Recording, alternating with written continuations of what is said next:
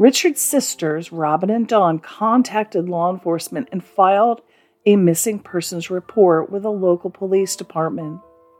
Police not only conducted a physical search for Richard, but they used cadaver dogs and drones to help aid in their search. Their search was unsuccessful. Richard had made an unfortunate decision to drink and drive and was incarcerated for one month in jail prior to his disappearance.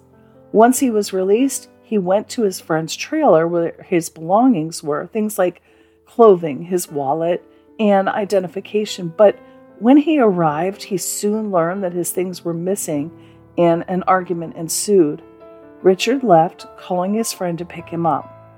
The story about what occurred afterwards becomes unclear. Richard's friend has told varying stories about what happened that evening, from Richard insisting he be dropped off in a cornfield because he was being followed to his friend stopping at a cornfield. This friend's stories are not only inconsistent, but nonsensical. I called uh, Gray County Jail where he was last, where he was last at, and um, you know I inquired about it, and I told them what I knew, and that he was missing. I read that there his friend dropped him off in a cornfield, and then he walked into the cornfield. But after previous conversations with you, you had mentioned that that probably wasn't the case, and I'm wondering if you could sort of elaborate on that? Like I said, the, the initial story that this because he was the last person that was seen with my brother. My brother was with him um, in his car, had used his phone to call me the day he got out of jail. So the day he got out of jail was the day he went missing. Um, and um, so was telling me all about what they had done, how they went over to see about getting his um, his things at the place where he was last staying, and that they called the police on him, and so they left, and that he said that um, he had had some drugs um, in his glove box. And then they went to a gas station, and while he was in the gas station, he thinks that my brother, you know, took the drugs. Um, so that was, you know, kind of a, a red flag to me when he started to say something about like alluding to that my brother was doing some drugs, and um, and then he said that they were driving along, and then uh, they somebody was following them on this road. It was like a country road, and that my brother said, "Pull over." And then come back in 10 minutes and pick me up. And he said he pulled over and my brother ran off into a cornfield. But when he came back, there was my brother was nowhere to be found. My brother's son was the first one to hear any story whatsoever. I was the next person to hear the story, and um, and then of course um, his story would change over time, each time that you talked to him, it was a little different. Something was different about it. I, you know, I at one point had even come right out and asked him and said, "Well, you know, didn't my brother like overdose or something, and you just didn't know what to do?" And he's like, "No, no." And I'm like, "Okay, so." Um, given some of the other stories, parts that he came up with over time, and how he kept changing things, then I started thinking like, okay, well, um, you know, maybe he did purposefully do something, or maybe he was in cahoots with some people who did something.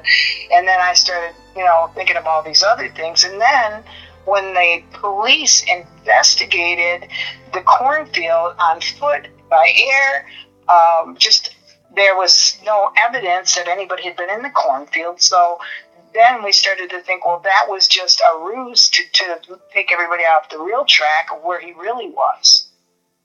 So when the police went out there to do a search on foot, uh-huh. obviously uh-huh. they didn't see any tracks, which would be indicative of no one being there. Therefore, the uh-huh. police probably looked at this as suspicious.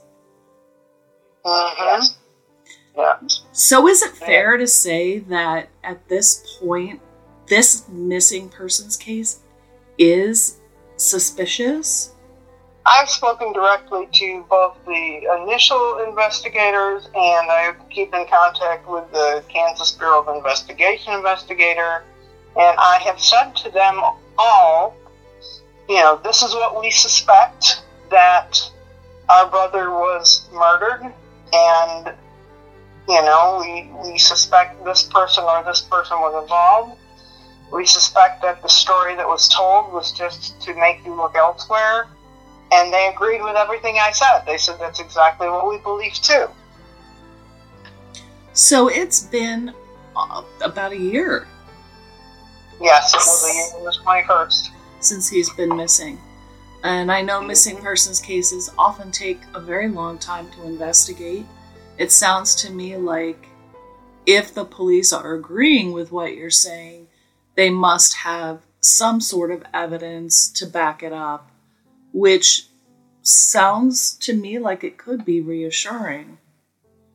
The only evidence that we're that we've been told is that the the guy that he was with and the guy that lived on the property where they were staying have both been brought in for questioning and lie detectors, and they both have shown deception on the lie detectors. So I wanted to talk about the lie detectors because I know that lie detectors sometimes may give false positives or false negatives depending on whether a person has some mental health issues such as anxiety or if a person is on some sort of illegal substance like let's say drugs. Was that a possibility or were they pretty sure that this lie detector test was actually pretty accurate? Well, from what they verbally told me was that they, from the get go, knew that this guy was not telling the truth, even before okay. the lie detector. And yes, it's a possibility that the one that he was with that dropped him off could have been under the influence or have some kind of mental something going on. He doesn't seem like a very stable individual to me.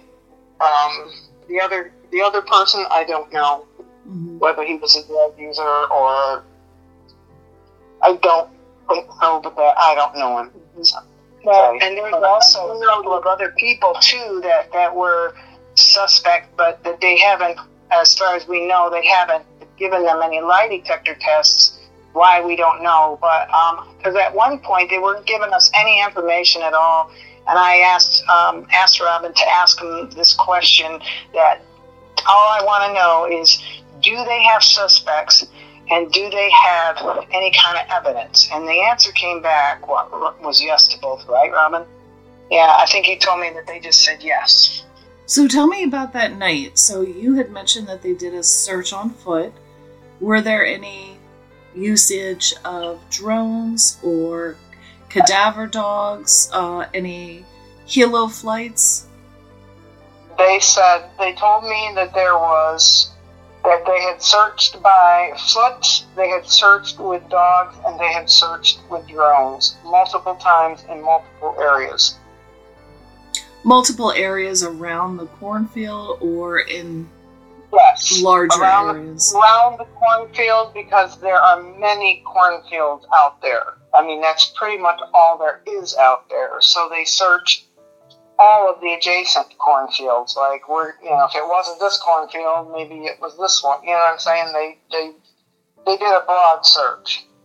What what date did they did they do those searches? I couldn't tell you the date. I know that there were more more than one date.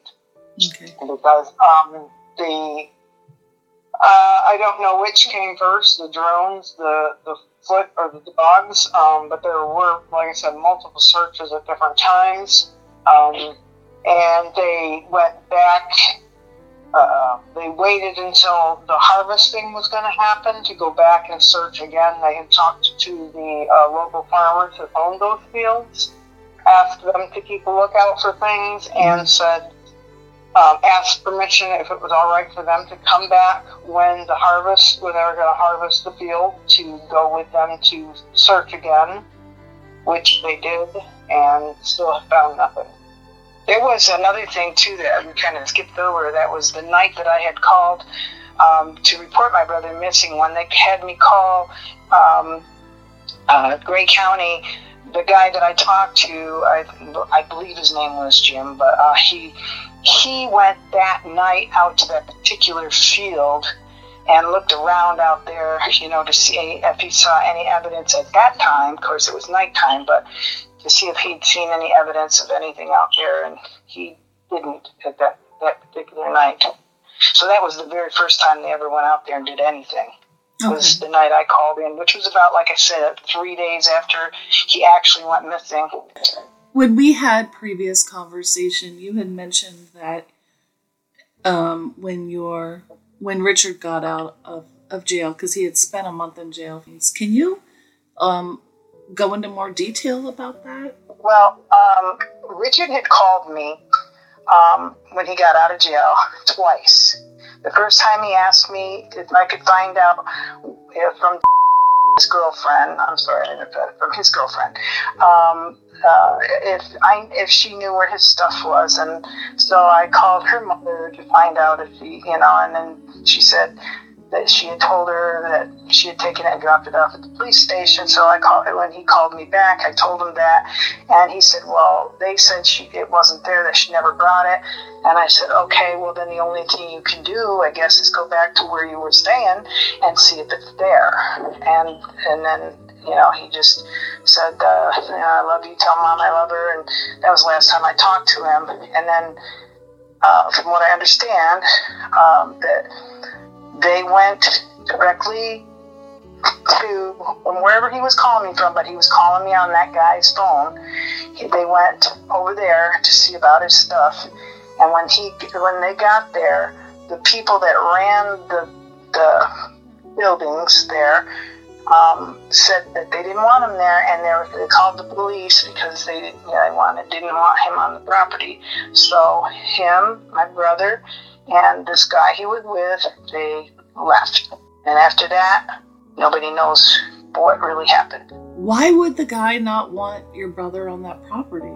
The, the people that owned it, because um, I guess they felt like he was trouble or something. I, I you know, because uh, he got arrested and um, I, I don't know exactly. You know, I mean, I don't really know outside of the fact that he he wasn't living up to his end of the bargain on the uh, the, you know, he was supposed to be doing some work with the owner of the property.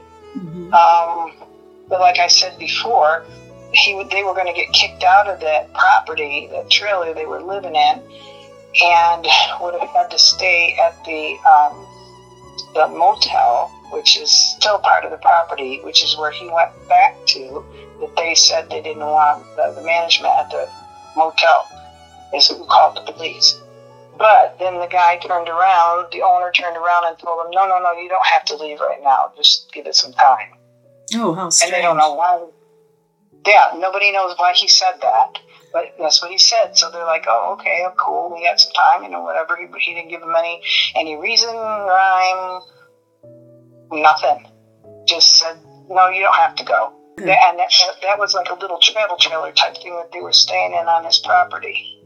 Okay. Which is part of the reason why I feel like that guy's involved because he's the guy that everybody says basically owns that town. He's the guy with all the money in that town and all to say so. And they and they've said we've heard people say that if you cross him, he'll go missing, which is really strange, isn't it? Somebody knows something. Yep, yeah, absolutely. Absolutely. So it's my understanding from what you just mentioned that your brother was asked to leave because they were going to be evicted from the trailer, and the owner felt like he was trouble based on the fact that he went to jail for just really a short, short time. Uh-huh. And knowing Richard, he probably was, you know, he, he could have come off when he went to get his stuff, if they told him it wasn't there or whatever, he could have been angry. You know, maybe they felt like, well, we better get him out of here because he's mad. I don't know, but it also could have been I showed up and thought that I should be able to find my only belongings and all of you know everything I own, and you're being told it's not there, you need to leave. Right. But there's another reason too why I think that maybe uh, people thought he was trouble because his girlfriend had a habit of playing the victim and telling anybody who would listen, because she's done that with Robin, she's done that with me, and said all these things about Richard that, you know, seemed like they could very well be real. But my brother was like, you know, that's not. He, he, you know, it was like, who knew? Nobody's seen it happen, mm-hmm. you know?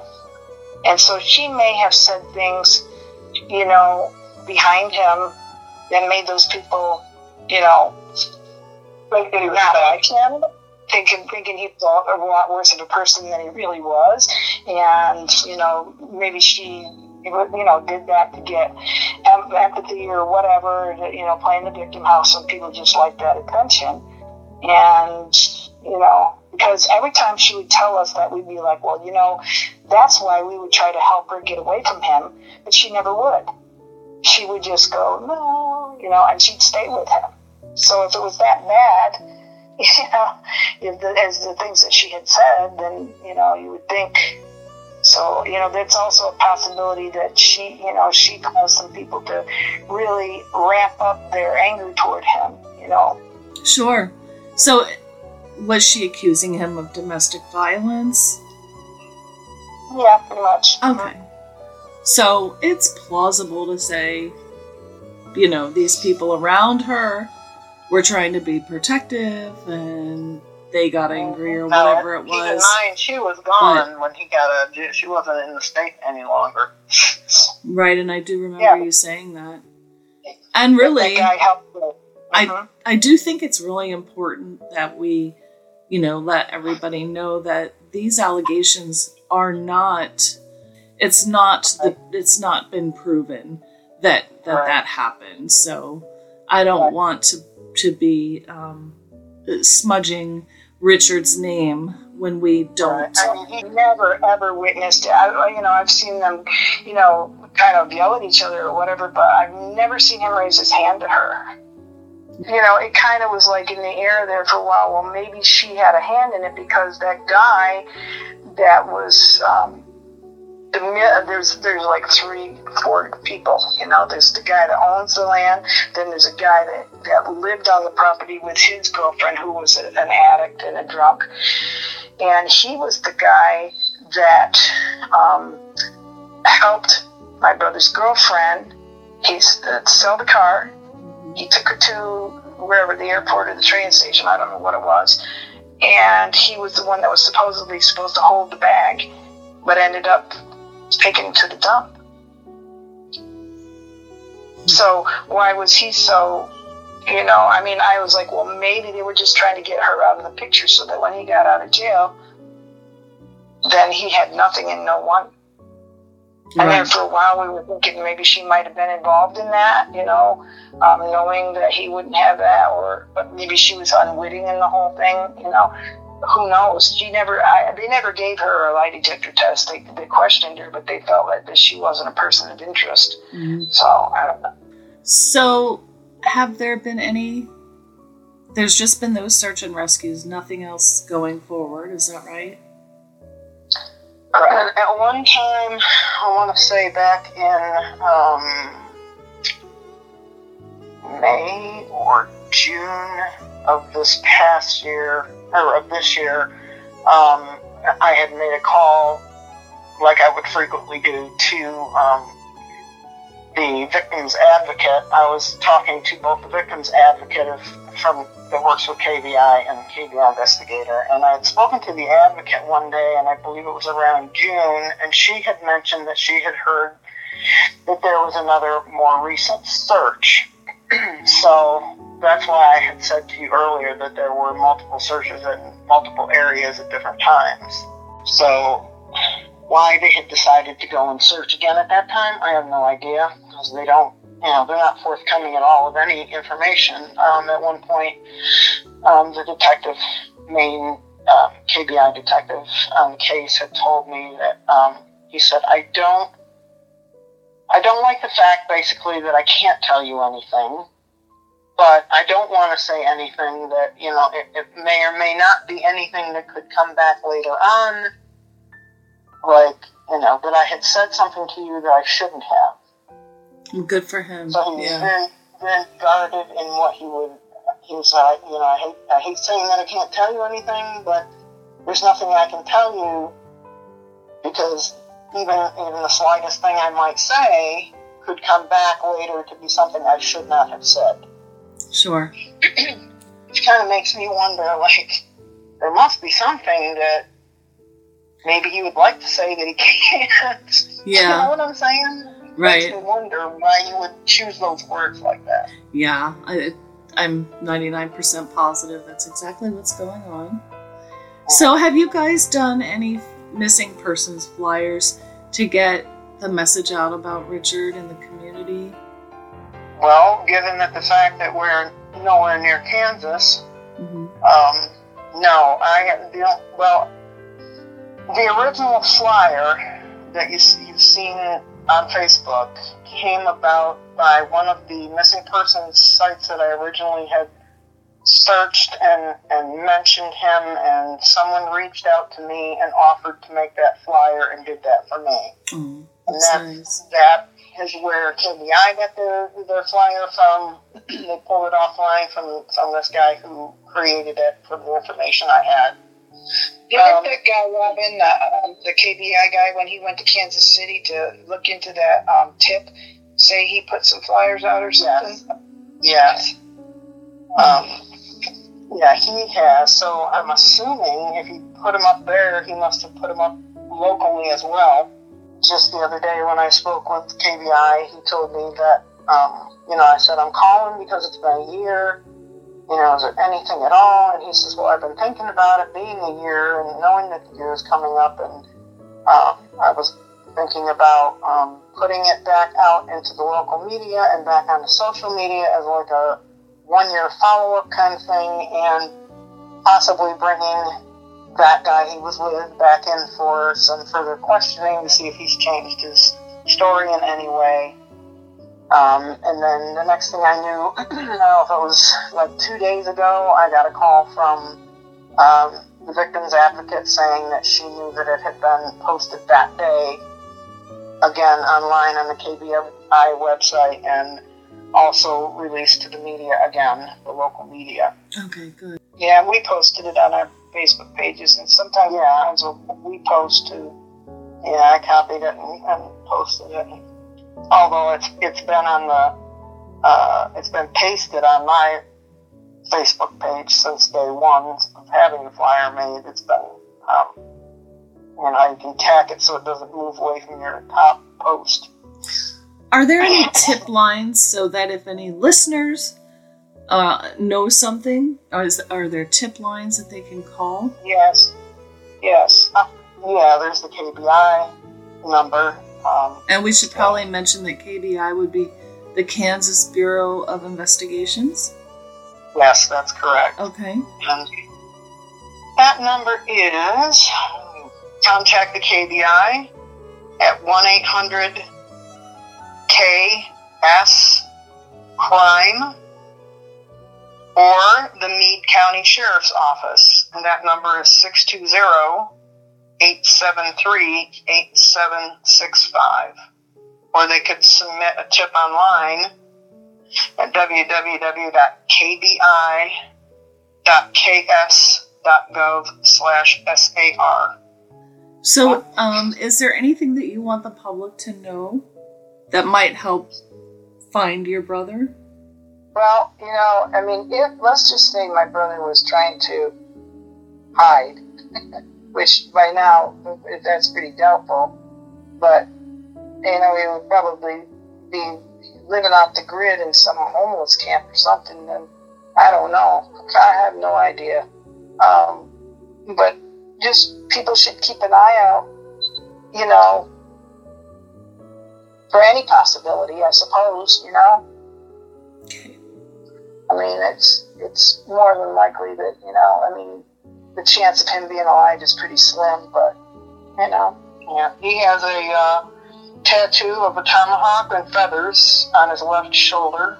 He also had, he also had some missing teeth. Done take care he was also the kind of person that you, you know he would he would bend over backwards for it to do anything for anybody. He was very, you know, he was he would talk to strangers, you know, and just be like, you know, helpful to them and just to help them, you know. If you have any information regarding this case, please contact the KBI at 1 800 KS Crime, the Meade County Sheriff's Office at 620 873 8765, or Gray County Sheriff's Office at 620 855 3916. Please share Richard's story so his family can bring him home. As always, thank you for listening and be safe.